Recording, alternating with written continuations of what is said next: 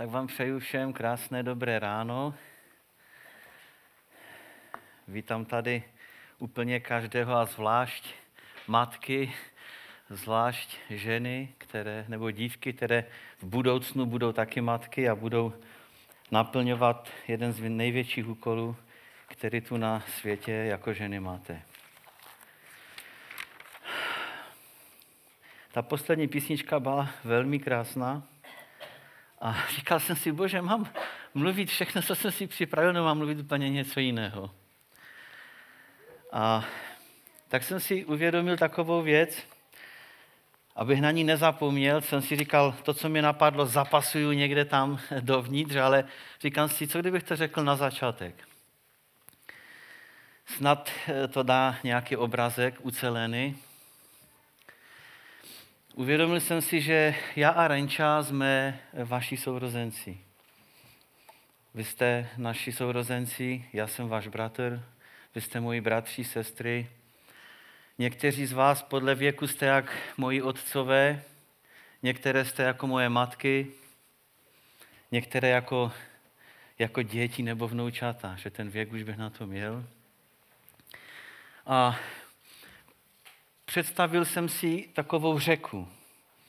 Velkou řeku, která v tomto světě plyne. A v tom světě je prostě spousta věcí, spousta názorů, nástrah, pravd, polopravd. A já jsem si říkal, bože, kdybych byl mladší a silnější, tak bych z, jedno, z jedné strany té řeky prostě bral každou sestru do ruky a přenesl bych ji přes tu vodu a položil bych ji na druhou stranu. A zase bych se vrátil zpátky a pokud bych nemohl, nabral bych na zada a znovu bych přes tu řeku pře, přenes a zase bych ji tam položil a si v klidu pokračuje dál. A věřím, že moji bratři by mě v tom nenechali a že by dělali to samé, co já. Že bychom se snažili svoje sestry přenést přes ty hluboké vody nebo dravé vody prostě tohoto světa z jednoho místa na druhé, tam, kde prostě církev má jít. Dneska, kdyby to tak v praxi bylo, jsem si to představil, říkám, no bože, asi bych poprosil nějakého mladšího bratra, aby mi pomohl třeba moji manželku přenést. Znám bratra Mateuša, tak hromotluk, tak to, ten by možná za dvě na ramena. Ale dneska tu nestojíme před eh, hmatatelným, hmatatelnou řekou, Nejsou tu dva hmatatelné břehy, ale stojíme tady před takovou duchovní řekou. Řekou tohoto světa, která přináší a při, uh, různé, různé věci. A já se pokusím z milosti Boží, jestli mi to byl, bude dané, vás, matky, sestry, dívky a vnoučata, přenést na ten druhý břeh abyste se nenamočili, aby vás proud nestrhl. Samozřejmě budu hovořit i ke svým bratrům a věřím, že si z toho taky něco vezmou. Když jsem to slovo jakoby dostal, tak jsem si nebyl jistý, jestli, jestli mám na to téma kázat. Bylo to asi před třema měsíci. A říkal jsem si, no tak těch témat by bylo víc, můžu mluvit ještě o něčem jiném, ale bylo zvláštní, že jsem se za to modlil, zazvonil mi telefon, nějaká sestra mi tam zavolala a že potřebuje vědět, co má dělat v té a v té oblasti. Já říkám, to snad nemyslíš vážně, tak představ si, na čím uvažuju, tak jde vidět, že to téma mám o něm mluvit. Tak jsem se rozhodl, že budu mluvit o ženách v božím lidu a o výjimkách, které potvrzují pravidla. V prvé řadě bych se chtěl trošku zorientovat a i vás trošku navnadit. Písmo říká, že kdo mluví dřív, než vyslechne, toť hanba pro něj. A někdy skutečně musíme vyslechnout prostě celou řeč Boží nebo celou řeč druhého člověka, aby jsme pochopili, o co mu jde. A pokud ho máme rádi, tak ho určitě pochopíme a zjistíme, kam tím mířil tak úplně na začátek bych chtěl říct něco ze svého duchovního života. Pár takových eh, svědectví, eh, jak se ženy boží ženy podílely na mém duchovním vývoji. Kdyby totiž oni nebyli a Bůh by je nenahradil nikým jiným, tak nevím, jestli bych tu dneska stál. Pravděpodobně bych byl možná zase zpátky ve světě. Ale Bůh si kromě kazatelů, učitelů, brátrů používal i ženy k tomu, abych já mohl duchovně žít a růst.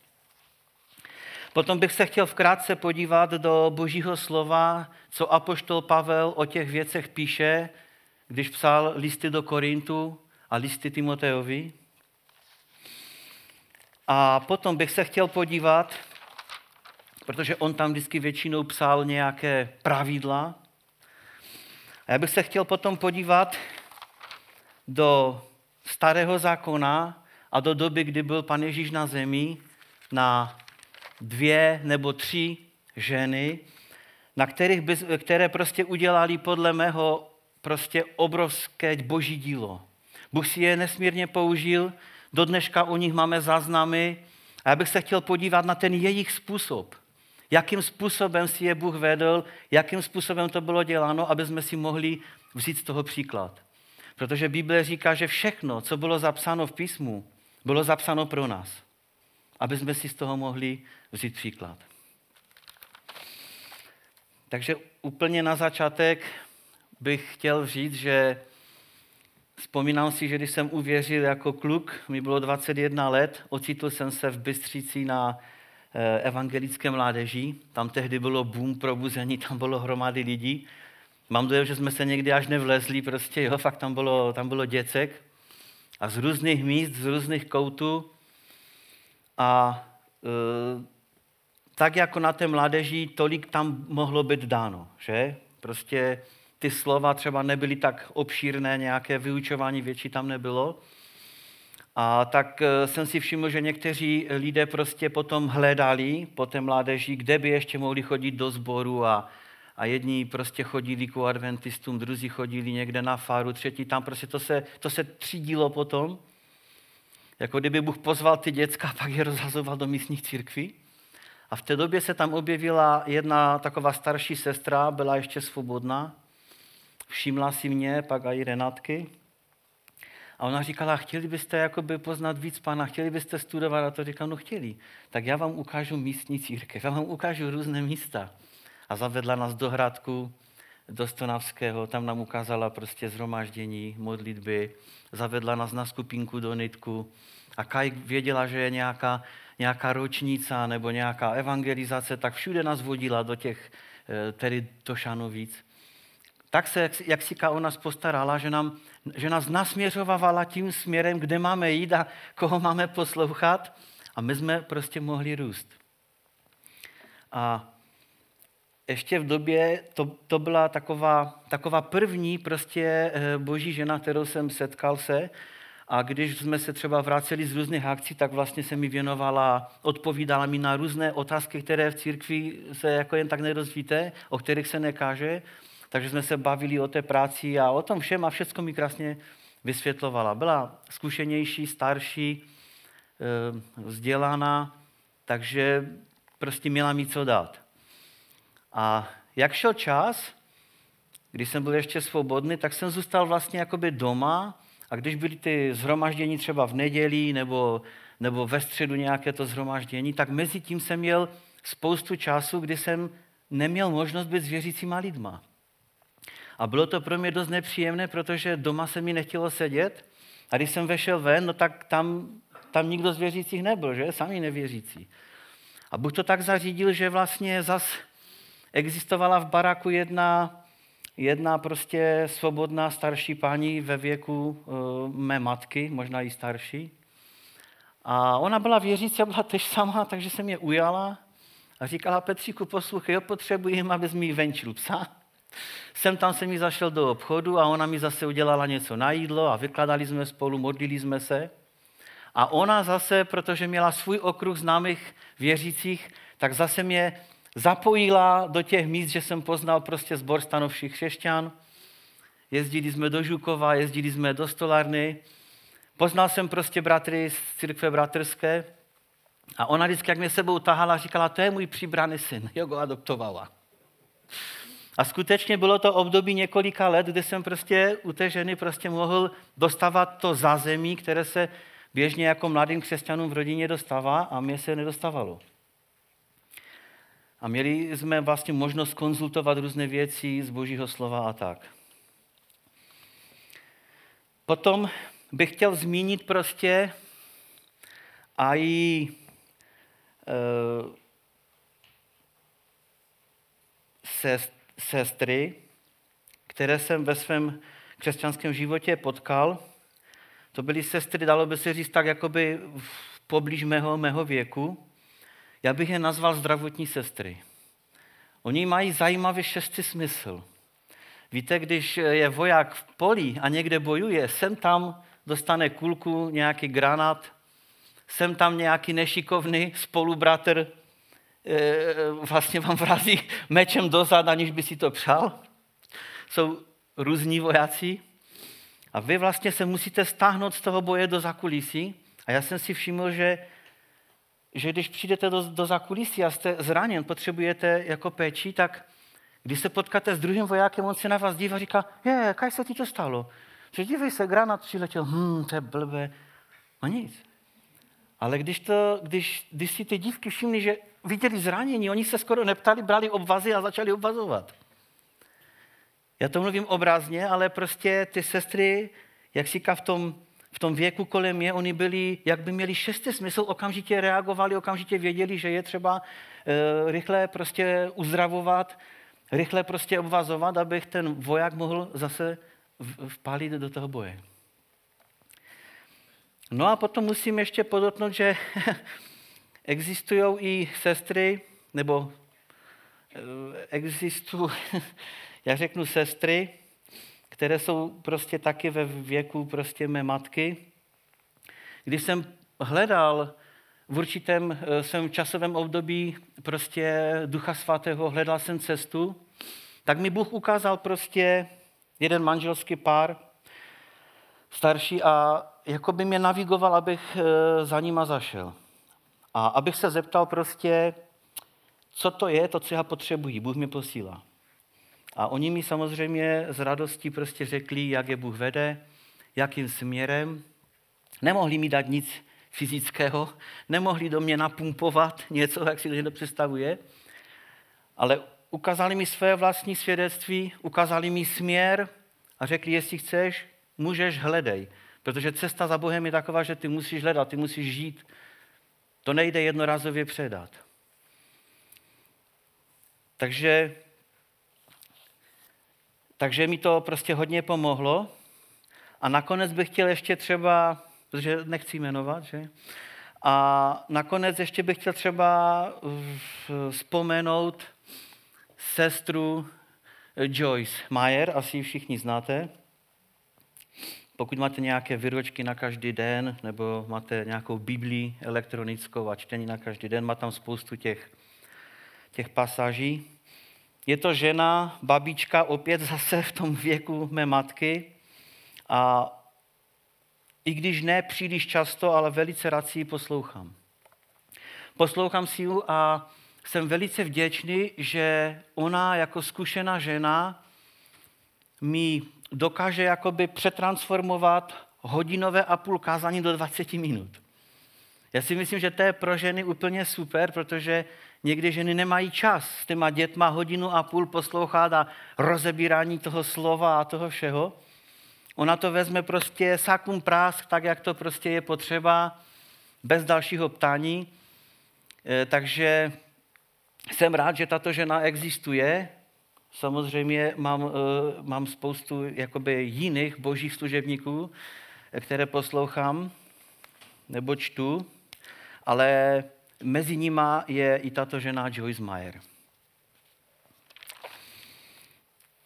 Co to však znamená? I když si uvědomuju, že ženy v mém životě udělali obrovský kus boží práce, a jsem za to vděčný a věřím, že to tak bude i nadále, tak určitě to neznamená, že bych teďka vzal nějaké transparenty, vyšel do ulic a nezačnu tam kázat prostě a provolávat 50% žen musí do staršostva. 50% žen musí do parlamentu. Povinně 50% žen musí být prostě ve vedení firem. Já v božím slově nic takového nevidím, ale vidíte, že dnešní svět prostě potom eh, volá. Tlačí na to. A nejenom potom. Ozývají se různé, různé uh, národnostní menšiny nebo různé kulturní menšiny, které vyžadují prostě, aby se donutilo prostě vlády, stát a církve, aby každá tato menšina měla povinně nějaké zastoupení prostě v organizaci. Ať je to církev, ať je to vláda, ať je to prostě firma. A nevzal jsem si brýle. Pruser. A já jsem si říkal, podívám se, podívám se do božího slova, co o tom říká apoštol Pavel, protože víme, že apoštol Pavel, když byl na svých cestách, tak nikdy nesloužil sám. Vždycky sloužil v týmech. Měl tam prostě různé pomocníky, že ať už to byl Silas, Barnabáš, Timoteus, Justus, byly tam i nějaké ženy se objevaly v určitých místech, prostě sloužila i s manželským párem, manželský pár prostě, že Akfila a Priska ho chvilku i nasledovali, pak ho zase opustili, zůstali někde, on pracoval dál. Vždycky fungoval v týmech.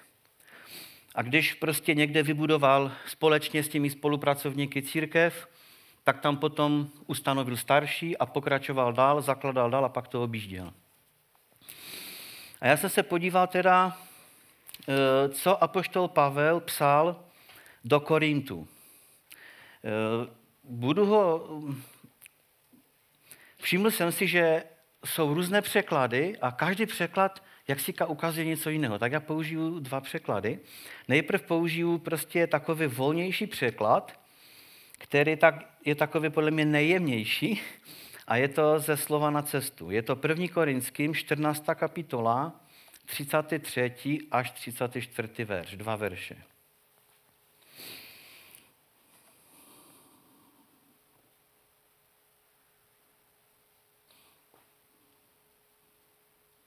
Jo. Zatím jsem se nikde nesetkal s tím, aby ženy zasahovaly do průběhu křesťanských zhromáždění. Ať to tedy nedělají ani u vás.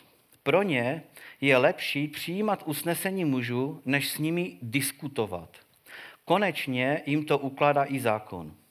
Jestli se jim něco nezdá, ať si to nechají na doma, vyložit od manžela a nedohadují se na veřejnosti.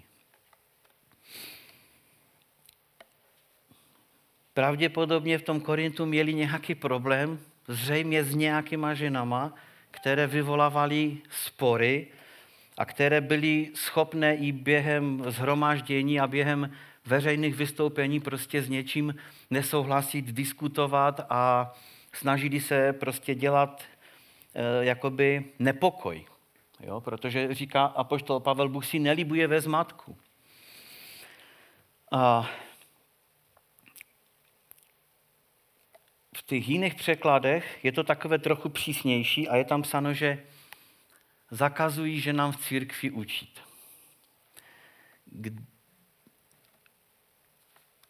Zjistil jsem od eh, různých božích služebníků, že to slovo církvi je skutečně zmatené a patří tam zhromáždění.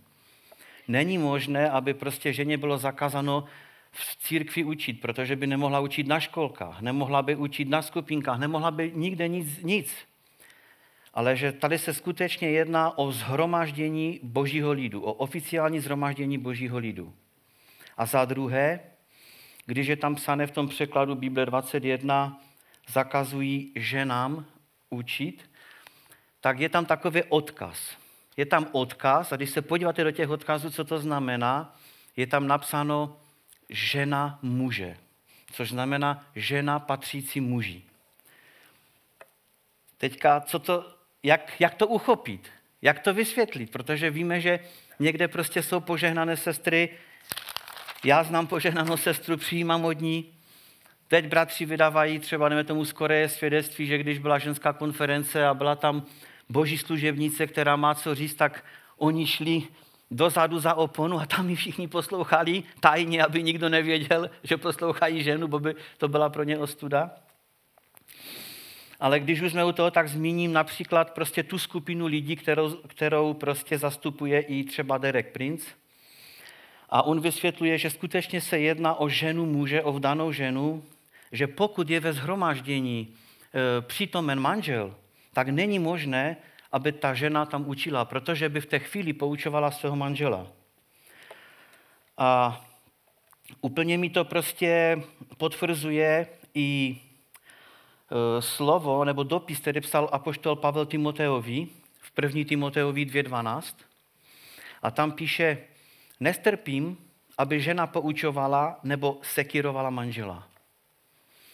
Sami víte už, člověk nepotřebuje zákon, nepotřebuje ani ty věci vědět a ví, jak je to škaredé a nepříjemné, když žena skříkne na chlapa. Že? Jak to je katastrofální, když přijdete někde na návštěvu a muž si třeba nabírá paštíku nebo co a dostane takého sprda před všema, jak to nabírá, že ona mu říká, jak to má být. Už si neuvědomujou prostě. Není možné, aby žena poučovala nebo sekirovala svého manžela. Je to, je to ostuda, je to škaredé. A když se vrátím do toho listu korinským, tak ve verši 37 píše apoštol Pavel.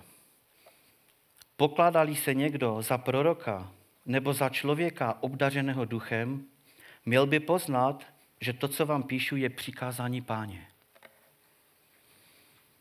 Jestli si někdo skutečně myslí o sobě, že je vedený duchem božím, měl by vědět, že to, co apoštol Pavel píše, je přikázání páně.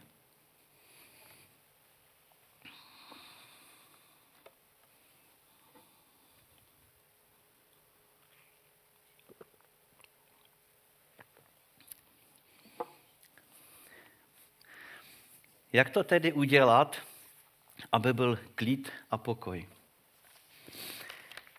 Úplně na, jako ještě jsem vám chtěl říct, že tady nemíním dneska dělat nějakou teologickou přednášku, nějak to rozebírat, to nechám úplně na, na, na druhých lidech. Já jsem se to rozhodl pojmout tak prostě, že vám řeknu, co jsem já v životě zažil, jak to vidím a jak mě Bůh vede. Takže ono toho, bude to tak jakoby trošku jenom naznačené, líznuté a záleží na vás, abyste e, poslouchali a vyvodili si z toho nějaké závěry. Já bych se chtěl podívat právě do e, božího slova na, na Deboru, potom na matku Ježíšovu a na Syrofeničanku. Všechny tři ženy prostě ukazují, že si je Bůh nějakým způsobem použil a já bych chtěl na jejich příkladech ukázat, jakým způsobem si je Bůh používal a jaké oni byly. Takže budeme číst ze skutku. Jo, o Deboře.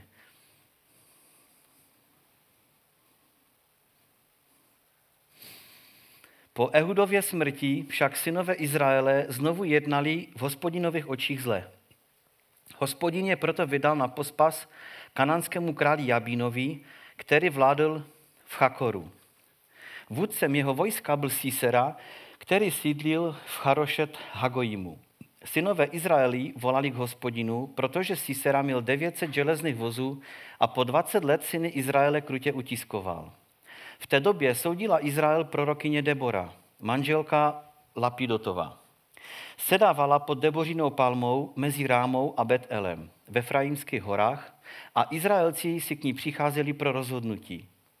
Ta poslala pro Báraka, syna Abinamova, z Neftalímského Kedeše a vyzvala ho. Hospodin Bůh Izraele ti přikazuje, jdi, vezmi sebou deset tisíc mužů z Neftalíma a Zabulona a vytáhni s nimi na horu tábor.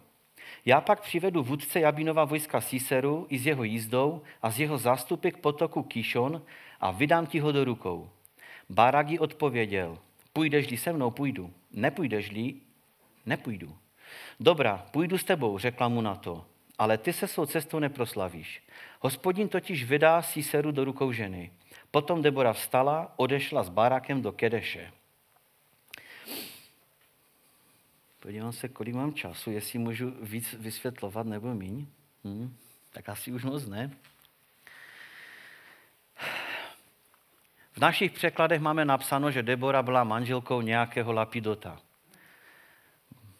Vykladači písma, židé a tak dále tvrdí, že ten překlad není správný, že v originálu je napsané, že Debora byla žena lapidot, což znamená, znamená žena světla, žena plná božího světla.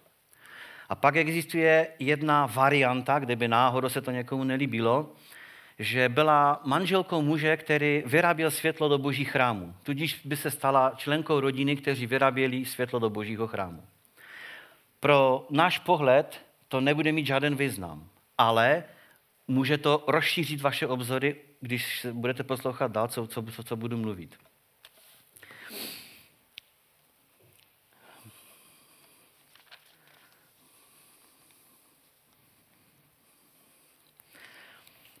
Já když se tu dívám na tu, na tu Deboru, tak eh, první věc, kterou jsem si všiml, když ona dostala slovo od hospodina, že eh, bude cizí vojsko poraženo, co ona v té chvíli mohla udělat? Co udělá taková aktivní žena, která chce prostě se prosadit, která touží potom, aby vykonala velké boží dílo?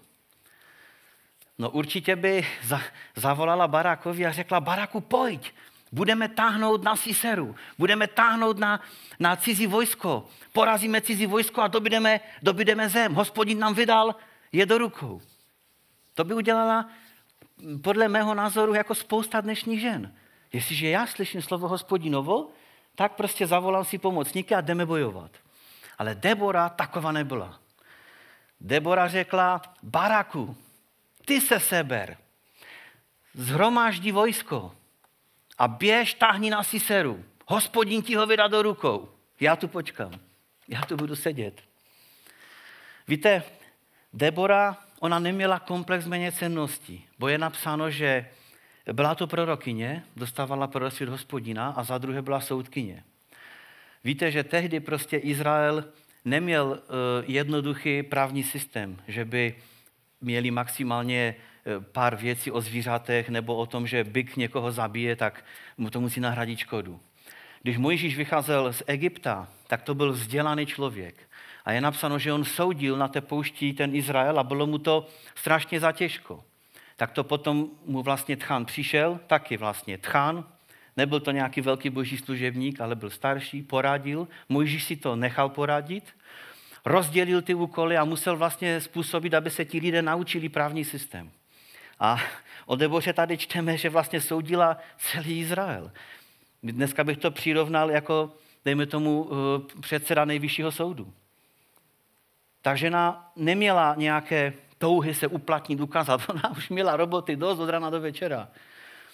Ale přesto, když hospodin nám to, toto slovo neřekla si, na chvilku odjedu a budeme válčit, ale řekla, baráku, pozbírej bratry, pozbírej je, běžte, hospodin vám vydá vojsko do rukou. Ale bohužel barák žádné slovo od hospodina nedostal. To se blbě dělá, když vám někdo druhý říká, běž do války, běž nasadit svůj krk. On si říká, no tak dobře, tak kdo ví, jaké to je, jako já jí sice věřím, je to pravda, že, ale já tam bez ní nejdu. Jestli mám zahynout, tak ty pojď se mnou a zahyneme oba dva. A jestli to je, tak přežijeme. A vlastně, když tohle to vzkázal té Deboře, že prostě já chci, aby si šla se mnou, tak si musíte uvědomit, že celé vojsko to slyšelo. Všichni ti chlapi slyšeli, že Barak, velitel izraelského vojska, prosí prostě soudkyni, aby šla s nima. Kdyby byli proti tomu, okamžitě by se vzbouřili, okamžitě by říkali neblbní. Ale jde vidět, že prostě celé vojsko s tím souhlasilo. Oni Deboru všichni znali. Já ti chci říct, že jestli tě Bůh chce použít, tak celý Izrael, celý boží dům bude o tobě vědět. On bude vědět, že jsi plná ducha božího. Nikdo nebude pochybovat o tom, že slyšíš, že slyšíš boží hlas. Každý si tě bude vážit. A když přijdeš a řekneš, hospodin mi řekl, všichni ti budou věřit. Ale pamatuj, Barak slovo nedostal, proto říkal, dobře, tak pojď se mnou. Jestli to je pravda, pojď se mnou. A teďka se dívám, znovu jsem se díval, co udělala Debora. Co by mohla udělat Debora? Co by mohla udělat? Ona by mohla využít té chvíli a postat a hned volat do celého zra. Podívejte se na baráka. Barak nedostal žádné slovo hospodinovo. Já jsem dostal a on nedostal. Kdo tam má jít? Kdo má jít táhnout na Izrael? To je vůdce izraelského vojska. To je pán, kterého máme poslouchat? To je ten budoucí vyherce? A on přišel ještě za mnou. On přišel s celým vojskem prosit mě, ubohou ženu. A začala by ho pomlovat po celém Izraeli. Udělala to? Neudělala. Debora měla pokorné srdce. Za prvé, když dostala od hospodina slovo, poslala tam prostě božího muže. Poslala tam toho, o kom věděla, že je vůdce v božím lidu. Řekla, zhromaždí vojsko a běž. A když pak Barák se přiznal, že prostě nemá tu jistotu, že chce jí mít u sebe, tak nezačala ho pomlouvat po celé církvi, po celém sboru. Dívejte, on nemá slovo, nemá žádnou boží moc. Mě si Bůh používá, mě dává slovo. Mě každý zná, já jdu. Ale tak to nebylo. Ona řekla, půjdu. Půjdu. Nevezmu sice do ruky meč, nebudu tam vraždit ty, ale půjdu. Budu s tebou.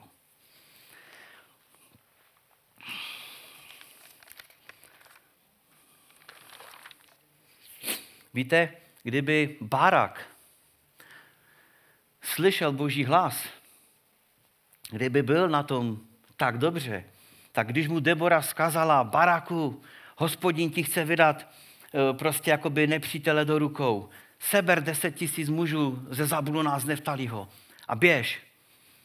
Tak Barak mohl odpovědět, Deboro, slyšíš, jak se otřasa zem? To dusot mých koní a mého vojska už, už jako běží na protivníka. Díky za potvrzení. Bůh mi to v noci ukázal, když jsem byl v palmovém háji. Tam ke mi hospodin promluvil. A díky za tvoje, za tvoje jakoby pozbuzení. Moje vojsko už jde. Čekej doma a skládej oslavnou píseň. Že nebude to dlouho trvat a přinesu ti hlavu Sisery a budeme slavit. Ale to Barak neudělal. Prostě někdy se tak stává, že prostě Barak nemá to slovo. Někdy se stává, že i velitel, velitel hospodinova vojska nemá slovo. Vůdce lidu nemá slovo, má ho někdo jiný. Ale Debora byla pokorná žena. Ona nepotřebovala sama sebe ukazovat. Víte, bratři a sestry, já bych chtěl říct, že to, co tu mluvím, ten princip, ten platí pro chlapy úplně stejně. Úplně stejně. Akorát tady nám to ukazuje na, na ženě Bůh, že prostě i ženu si použil, a, ale jaká byla? To byla pokorná žena. A tak jsem si říkal, že možná i v našem sboru jsou připravené Debory. Na mládeži, na dorostu, ve sboru, možná v duchodu. Má Bůh připravené Debory. A jednoho dne si vás bude chtít použít a mocně použít. A tady máte příklad, jak se Debora chovala. Nešla sama, nevyskakovala, ale šla za vůdcem. Šla, šla za vůdcem a říkala, pojď, udělej. A já ti chci říct, že když vůdce uvidí tvůj charakter, když boží služebník uvidí tvůj charakter, kdy on uvidí tu moc boží v tvém životě, on přijde sám za tebou. On tě sám požádá. Celé vojsko tě požádá. A když to vyhlásí, tak nikdo nebude proti. Drtivá většina zboru podpoří tvoji práci a tvoji službu. Že tě všichni budou znát a všichni ti budou věřit. Tak to bylo všechno, co se týkalo Debory. A teď bych se chtěl podívat na to, protože si řekneš třeba, no dobře, ale já, já nemám ani tendenci být e, nějaký, nějaká šéfka, já nemám tendenci být prostě pastorem, já to ani nechci, já nepotřebuju být někde ve staršostvu a ovládat tu církev a prostě řídit to, jak to má být. Já, já jsem normální matka, já jsem normální žena, já, já chci sloužit, máš i pro mě slovo? Já no mám. Já ti chci ukázat prostě, že Eh, Bůh prostě má přece různé služebnosti a chci mluvit o matce Ježíše Krista. A chci číst o té svatbě v Kaně Galilejské. A je to Jan 2, 1 až 5.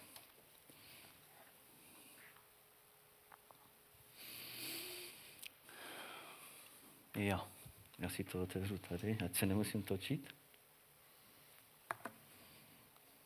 No.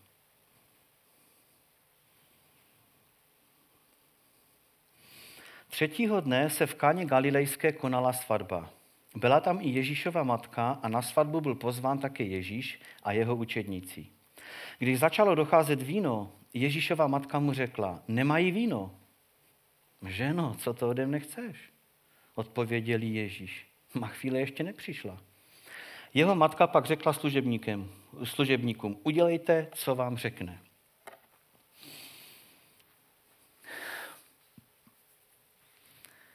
Doufám, že vám to podám hezky, pěkně. Víte, tady prostě e, jsem si všiml, že matka Pana Ježíše Krista byla velmi praktická žena. Byla pozvána na svatbu ke své příbuzné známe nebo kamarádce a teďka prostě došlo víno. No tak představte si vy, že jste křesťané, když děláte svatby, jestli tam vůbec máte víno nebo alkoholické napoje. Jo? Někteří ano, někteří ne. Ale tam prostě to víno bylo, bylo to součástí každé svatby. A teďka je napsáno, že někteří už byli podnapilí. Někteří už si přihnuli víc. A matka, které, eh, musíme si uvědomit, že matka Ježíše Krista byla naplněna Duchem Svatým. Byla naplněna Duchem Svatým, počala z Ducha Svatého a pak aj vydávala proroctví o Ježíši v Duchu Svatém. A ona prostě vyhodnotila situaci takovým způsobem, že přišla za Ježíšem, nešla za někým jiným. Ona věděla, co v Ježíši je. Ona ho pravděpodobně už někde viděla, asi jak, nachyt, jak způsobil, že se nachytalo množství ryb. Ona věděla, co prostě on dokáže a taky znala proroctví o jeho životě. Ona slyšela od Simeona, od Simeona, od Anny, co Ježíš bude. Slyšela to i od, od anděla. Že on je ten, který bude pomáhat a zachraňovat. A teď je tady její příbuzná v těžké chvíli, v nesnází, protože je to, má na tu svatbu pozvané i vážené hosty. A teď prostě došlo víno. No to je katastrofa. Když dojde víno, hosté chcou pít a říkají, kde je víno, no, nemáme nic. Ona přiletěla za tím Ježíšem a řekla mu jasně, nemají víno, prostě rob s tím něco. A teď vám, teď vám chtěl ukázat, že Ježíš byl Mesiáš a je Mesiáš, je to syn Boží. Ale prostě měl na sobě lidské tělo. A všechno, co tady konal, nekonal jako, jako prostě neohrožený e, Bůh. On měl na sobě tělo a všechno, co konal, konal v moci Ducha Svatého. Aby nám byl příkladem, že i když my přijmeme Ducha Svatého, pak budeme moci jednat jako On. Kdyby On prostě jednal e, jako, jako velké duchovní monstrum, tak on by neprožíval bolest, on by neprožíval strach, on by nepotil krev, pro něho by to bylo všechno hračka, on by se netrápil, to, to tak ne. On musel být člověkem, aby tak jako my všechno prožíval, stejně uvažoval a když něco eh, říkal, tak to bylo proto, že mu to duch Boží říkal. On slyšel hlas ducha Božího, proto se musel chodit modlit. Musel se chodit často, aby měl kontakt s Bohem, aby slyšel Boží hlas. On kdyby to nedělal, kdyby se na to vykašlal, on neuslyší Boží hlas. A teďka tady byl na svatbě. Byl pozvaný na svatbu, uvolněný, uklidněný, nic nehrozilo, žádnou službu nečekal, byl to s učedníkama, vínko se popíjelo a teraz mamka přiletí a rychle dělej něco, není víno. A co jí Ježíš odpověděl? Co ode mě chceš? Jiné překlady říkají, to není naše věc. A teraz co? Matka říká, matka plná ducha božího říká, je třeba konat. A její kluk, 30 lety, plný ducha božího, říká, není pravda. Není vůbec nic třeba konat. To není naše věc, co nám je do toho? A teď kdo, kdo z nich má pravdu? Tady vidím, že mezi matkou a, a, a Ježíšem došlo normálně k nezhodě. Je psáno, že Ježíš nikdy nezřešil. To jde, tu jde jasně vidět, že nezhody nejsou hřích. Pamatujte, nezhoda není hřích. Nemusíme se hned hroutit a sypat, když dojde k nějaké nezhodě. Musí se to vyřešit. Kudma. A já vím, že prostě kdo má takového silně naboženského ducha, já jsem kdysi takový určitě byl, tak by řekl, není možné, Ježíš, Ježíš má vždycky pravdu, on vždycky všechno věděl, matka se pletla. No ale co nám říká písmo? Kdo se pletl? Kdo měl pravdu? Ono je to kruté zjištění, když člověk má takovou představu, že Ježíš se nikdy nemohl spet a najednou vidí, říká matce, matko, ty nevíš, co ode mě chceš. On ji vlastně poučoval. On jí říkal, mámi, ty, ty jsi tak tělesná prostě. Teď tu letíš za mnou a chceš, abych ještě pod napilým lidem robil víno. To je logické, tak křesťané přece jednáme. Ale matka trvala na svém, ne. Já jsem tu pozvána, prostě mi je líto té mojí přítelkyně, mi je líto té mojí kamarádky. Já věřím, že to je boží vůle. A když už se podařilo nějakým způsobem toho Ježíše zpracovat, tak pak Ježíš řekl, ty ale ještě nenastal můj čas. A já bych si chtěl vzpomenout, víte, já mám doma děcka a dospělé děcka a taky jsou věřící a taky věřím, že mají ducha božího. A já věřím, že vy, matky, máte taky doma dospělé děti boží a jsou to služebníci boží. Nestalo se vám někdy, že jste chtěli po nich nějakou praktickou věc, z ničeho nic rychle, a to děcko vám najednou řekne, to nejde, e, víš to, teďka není ta vhodná chvíle, ty, já nemůžu, mm, ty víš co, teď, ale to ani není správné. Mají nějaké představy. Prostě kolikrát se to stává, že máme dospělé děcka, my jim věříme, my víme, ale když po nich potřebujeme něco praktického, tak najednou to nejde. My víme, že by to šlo, ale oni říkají, že nejde. A jsou schopni se i božím slovem ohánět. Nebo dokonce říct, teď není ta správná chvíle. Ale víte, matka Ježíše, Ježíše moc dobře znala. Učedníci. Učedníci znali Ježíše jenom jako Mesiáše. Jo? To znamená, kdyby on to řekl učedníkům, hm, ještě nepřišla správná chvíle, tak učedníci by řekli, hm, aha, jo, jo, no, nepřišla správná chvíle, jí za nic. Ale matka znala Ježíše už v peřince. Ona moc dobře věděla, že i když je Mesiáš, že on má to lidské tělo. Pokakaval se, počurával se, papat potřeboval, učit ho musela.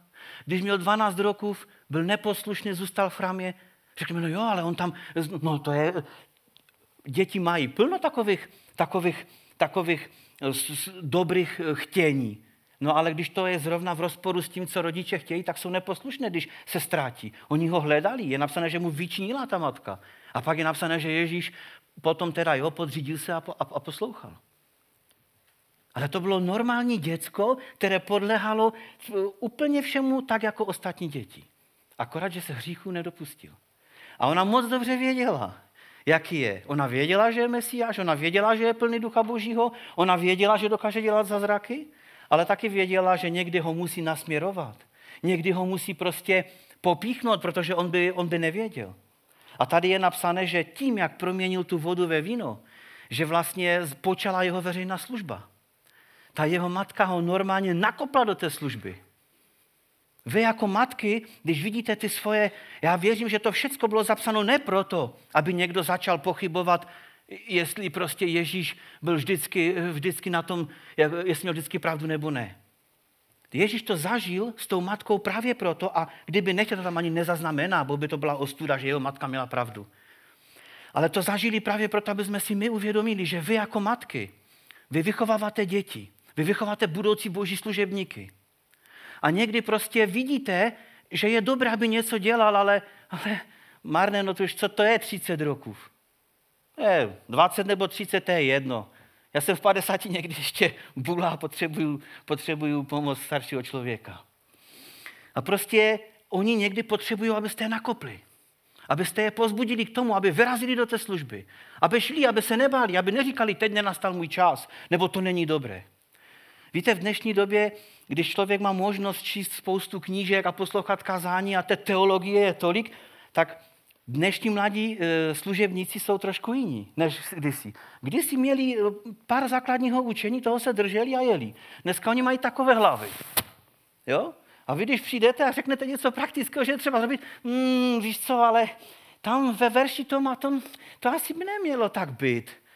Tak matka letí, musí mu říct, že písmo říká a i tak a on, mm, zase není ten čas. Někdy prostě ti, ty děcka jsou takové a teraz promiňte, jestli se dotýkám mladých božích služebníků, ale uvědomte si, že vaše matky, vaši otcové, ti, kteří vás znají už roky, oni ví, že ne vždycky eh, máte pravdu.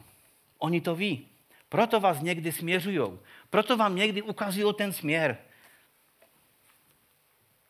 tak jsem vám chtěl ukázat, že vy jako matky, jako ženy prostě máte úžasnou možnost. Jestli Ježíšova matka měla možnost přesvědčit Ježíše, že, že v tu danou chvíli se milí, protože on myslel, že není jeho chvíle, ona říkala, je tvoje chvíle. A dokonce to, víte, co je zvláštní, že ona se tam s ním potom už nezdržovala. Tam není napsané, že by ho přemlouvala. Ona říkala služebníkům, udělejte, co vám řekne a, a šla pryč. Už ho nechala tak, ať se stará. Že? A Ježíš musel teďka rychle se otřepat a rychle co teď? Musel se skupit. Ano, učedníci jsou teďka tam, zanechám svatbu, zanechám všechno a začal se prostě soustředit na Ducha Božího. Duchu Boží, co chceš, co chceš? A Duch Boží mu potvrdil, ano, tvoje matka měla pravdu. Teď přišla ta chvíle. Ty se zmídl, když jsi říkal, že nepřišla tvá chvíle. Teď přišla tvá chvíle. A začal jednat tak, jak, tak, jak jednal ve službě.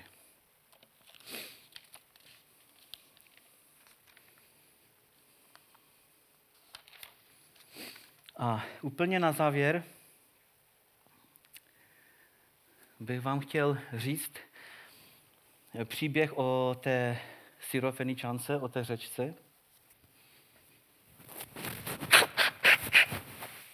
Protože si řekneš, no jo, Marie, ona byla plná ducha božího, ona byla matkou Ježíše, tam se to bere jinak. Já nemůžu, eh, já bych nemohla Ježíše jako nějak ho přesvědčovat o, o tom, že, že, že nemá pravdu nebo tak. To byla matka, ona, ona tu možnost měla. A byla židovka, ona měla všechny atributy a písmo říká, že vlastně e, Marii budou blahoslavit všechny, všechny národy a všechny generace. Ale co já? Já jsem přišla z pohánu, já jsem taká obyčejná žena. Tak bych chtěl právě přečíst ten příběh o té kde se Syrofeničanka setkala s Panem Ježíšem Kristem.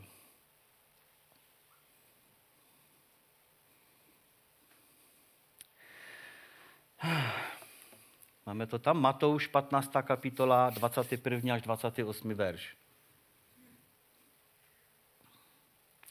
Ježíš odešel do Tyrského a Sidonského kraje. Jedna obyvatelka těchto pohanských končin za ním přišla a prosila, slituj se nade mnou, pane, ty očekávaný králi. Všimejte, pohanka a už věděla, že je očekávaný král. Moje dcera je posedla démonem a velmi trpí. Ale on na to nic neříkal. Jeho učedníci na něho naléhali. Udělej s ní něco, vždyť za námi stále volá. Tu se obrátil k té ženě a řekl jí, byl jsem poslán pomoci židům, ne pohanům. Ale ona přišla až k němu, klanila se mu a prosila, pane, pomoz mi. Není správné brát chleb dětem a házet ho štěňatům, řekl. Ona odpověděla, máš pravdu, ale štěňata dostávají zbytky ze stolu svých pánů. Ženo, řekl jí Ježíš, máš velikou víru, tvoje přání je splněno. Od té chvíle byla její dcera zdravá. Když to úplně zkrátím, představte si, že tu přišla obyčejná žena. Neměla v Izraeli žádné postavení, v božím lidu neměla vůbec žádné postavení věděla, že Ježíš je ten, který uzdravuje, zachraňuje a říká se o něm, že to je ten král, který má přijít. Ona tomu uvěřila. Ona tomu uvěřila. Ne všichni židé tomu uvěřili, ale ona tomu uvěřila. A šla za ním a prosila ho. A co je zajímavé, ona věděla, že byl poslaný jenom k Židům. To je zajímavé, ona to věděla, že byl poslaný jenom k Židům a ona jako syrofeničanka nemá, nemá teda zprávu. Ale ona se přesto rozhodla, že za Ježíšem půjde a že, že si to uzdravení vydindá, nebo že ho nějak získá. Já už teďka vidím, že buď to tu ženu vedl duch boží, buď to ona skutečně jako by už uvěřila v Ježíše, jak ho viděla a duch svatý ji prostě vedl, anebo to byla tak znamenitá žena, plná zkušeností a ona věděla, ona věděla, že zákony jsou často proto, aby se obcházeli. A že moudří lidé, kteří mají v ruce zákon, často udělají výjimku, když vidí, že jde o spravedlnost a nebojí se ani eh, následného nebo možného postihu. A Ježíš byl poslány prostě jenom k Izraeli. A teďka jí to, ona tam za ním přichází, prosí ho a on, on jí říká, že no, ale to nejde. Víš, že jsem byl poslán k izraelskému lidu, taková je teologie, já se té teologie držím, co teď? Ale ta žena urobila úžasnou věc. Ona tady se nechovala jako Marie, matka Ježíšova, bo Marie, matka Ježíšova, ta se s Ježíšem přela. Říkala, ne, ty se milíš. Teď je ta chvíle. Ale tady ta žena, když slyšela, že co Ježíš říká, tak ona řekla, ano, ano, pane, já vím, máš pravdu, je to tak. Ale všimni si, že když i děcka sem tam štěňátům odhodí pod ten stůl, ty bys taky mohl sem tam pro pohánku něco zrobit. Nemohl bys? A Ježíšovi se to strašně zalíbilo. Já když jsem si to četl v polském překladu, tak tam je napsané s vykřičníkem, že Ježíš skoro zvolal, že máš racie. Amen, ty máš pravdu, ty jsi mě přesvědčila, já udělám tu výjimku pro tebe. Já vím, ano, já jsem přišel jenom pro izraelský národ, já jsem přišel jenom jim sloužit.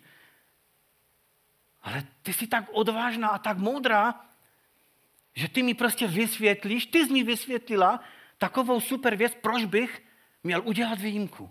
Ty jsi to zdůvodnila natolik, že já jsem prostě jsem z toho ohromen. V anglickém překladu je napsané, že good answer. A myslím, že to je taky s vykřičníkem. On řekl, dobrá odpověď. A i před těma učedníkama. Vidíte, je to možné prostě? Tu přijde syrofeničanka, cizí žena, ona, ona ví, že jsem poslaný jenom k izraelskému národu a přesto šla za mnou a chce po mně něco, co ví, že já nemůžu. Já jí to jasně a jí vysvětluju. A ona se s tím nespokojí, ale podá perfektní odpověď. Ta žena měla duvtip. A já věřím, že duvtip je od Boha. Bůh nám dává duvtip. Protože i my často někdy křesťané, my tak jako něco chceme a když vidíme, aha, hm, boží zákon asi to by nešlo, nebo to, nebo lidský zákon to nejde, hm, nemáme nic. Ale ona, ona hledala způsob, ona hledala, hledala, hledala cesty a šla za tím nejvyšším, za Ježíšem, že věděla, že ty máš v rukou moc, ty můžeš udělat tu výjimku. Vždyť já nechci vlastně hřích, já nechci nic zlého. Já chci, abys naplnil Boží vůli. Teď Boží vůle je, abys pomáhal. Nedívej se na to komu. No a co, že jsem pohánka? No tak jsem tam může zrobit výjimku, ne? A on řekl, good answer. To je dobrá odpověď. Máš racie. Já chci, aby jsme měli takový přístup. Někdy totiž si myslíme, že Boha o něco nemůžeme prosit. My si někdy myslíme, že nemůžeme Boha prosit, aby pomohl mému děcku. Ona šla za svoji dceru orodovat, že? Nešla za sebe. Myslí si, no jo, to ne, to za to ani nemůžeš modlit za takové věci. Jak to, že ne? Jak to, že ne? Jestli chceš dobrou věc, jak se můžeš bát za Bohem zajít prosit o dobrou věc? Jenom proto, že, ti, že se ti zdá, že to není správné?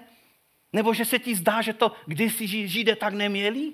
Na to se nedívej, co Židé měli nebo neměli. Ty se dívej na to, že máš velikého Boha. A jestli chceš, aby udělal pro někoho dobrou věc, tak běž a modli se. A duch Boží ti dá ty správné slova. On ti dá duch vtip. Nebo když půjdeš kvůli nějakých lidí na úřady, něco vyřizovat. Nechoď tam už dopředu s prohrou. Jo, vím, že to nedostanem. Dobrý, já tu přišel. Ní, jo, já vím, že ní, no takhle to ani nemohl chodit. Modli se za to. Bojuj. Uvědom si, že prostě Bůh je na tvojí straně. A tady jsem viděl, když jsem to tam četl v tom polském jazyce, jo, mám to vykřičník, že máš rácie. Nevím, co tady, jestli to tam je. Tak já jsem si uvědomil, že Ježíš má radost z toho, když mu ukážeš nový pohled. Ježíš taky vyrůstal v určitém pojetí zákona, v určitých stereotypech. On znal všechny ty jejich názory, nápady, slyšel eh, tam tu stranu farizeů, tam tu stranu farizeů. On věděl, co se v Izraeli říká, co se myslí. Ale ona přišla úplně s novinkou. Ona přišla úplně s novinkou. Můžeš udělat výjimku, klidně. Já si říkám, ta, ta žena určitě neměla 15-20 roků. To musela být zkušená žena. Protože když se setkávám prostě se staršíma ženama, já vidím, že oni jsou takhle úžasně praktické. Oni se neohlížejí moc tam, jestli nějaký paragraf číslo 34 něco říká. To ani nezajímá. Ona řekne, ne, nemluv mi paragrafy. Já chci dobře, pomož, jak pomož mi. A Ježíš řekl, dobrá odpověď. Ježíš se raduje z toho, když máš na, na, na, na boží věci nové pohledy, ale dobré pohledy. Pohledy, které, které ho úplně osloví. Já jsem tu s vámi vybral jenom ty ženy, ale uvědomte si, že i mužové přišli za Ježíšem. Například ten, ten, ten setník chtěl uzdravit toho svého služebníka, že? A Ježíš mu taky řekl, jo, jo, jo, dobře, já tam půjdu, já ho uzdravím. Ho nenapadla jiná věc. To, co dělal vždycky, to, co se tam dělalo, tak to, to bude dělat. Půjdu s tebou, pomodlím se. A on mu řekl, není třeba. A vysvětlil mu prostě, jak to funguje ve válce. On mu vysvětlil, jak to funguje v duchovním životě. A Ježíš řekl, no takovou víru jsem ještě v Izraeli neviděl a zase byl z toho nadšen. On byl nadšen. Řekl, dobře, běž, tvůj služebník je zdrav. Nebojme se Bohu mluvit prostě, když jsme s duchem božím často a napadají nás nějaké věci. Nebojme se s těma věcma přicházet za Bohem. Nebojme se říct Bohu, co nás napadlo. Nebojme se Bohu říct, co jsme viděli v božím slovu. Zeptejme se ho, co on na to říká. Jestli to je dobré nebo ne. A věřme tomu, že Bůh je živý, bo Bůh vám odpoví. On vám odpoví. Může skrze Boží slovo odpovědět, že to tak nejde. Nebo vám právě ukáže, amen, je to dobrá věc, nic se neboj, běž a udělej, já ti požehnám. Nebo pošle za tebou právě matku Ježíšovu, nebo nějakou ženu syrofeničanku, která už vychovala děti, která už má zkušenosti. Víte, já když jsem si tak na tom ještě potom rozmýšlel, a když jsem si představil toho Ježíše a tu, a tu matku, jak stáli, tak já jsem si říkal, bože, jak bych to pro sebe nazval, jako, že, že teolog, teologie 30 eh, letých versus teologie prostě zkušených? Nebo takým způsobem. Víte, a my, pokud jsme mladí, máme 20, 30 let, i víc, 40, jsme služebníci a, a, a slyšíme boží hlas a, a prostě všecko, nemyslíme si, že vždycky všecko, co nás napadne, je pravda. A nemyslíme si, že ti starší lidé, kteří přijdou a mají ty zkušenosti a mají taky ducha božího, že když nám něco říkají, že, že se určitě pletou. Nebuďme takoví. Buďme takoví, jako nakonec Ježíš byl. I když měl k tomu nějaké vyhrady, i když se mu to nelíbilo, i když pusy vypustil eh, vůči matce pár takových, že neví, co říká, ale pak se zastavil, zastavil, přehodnotil situaci a šel do toho. A víme, že prostě udělal počátek těch zázraků. Jeho služba veřejně začala. Díky jeho matce. Takže kež by vám Bůh požehnal matky, dcery boží, služebnice hospodinovi. Nebojte se chodit za hospodinem. Nebojte se ho žádat do věcí, po kterých toužíte. Když Boha přesvědčíte o tom, že to je dobrá věc, pokud to je i dobrá věc, Bůh vám to dá.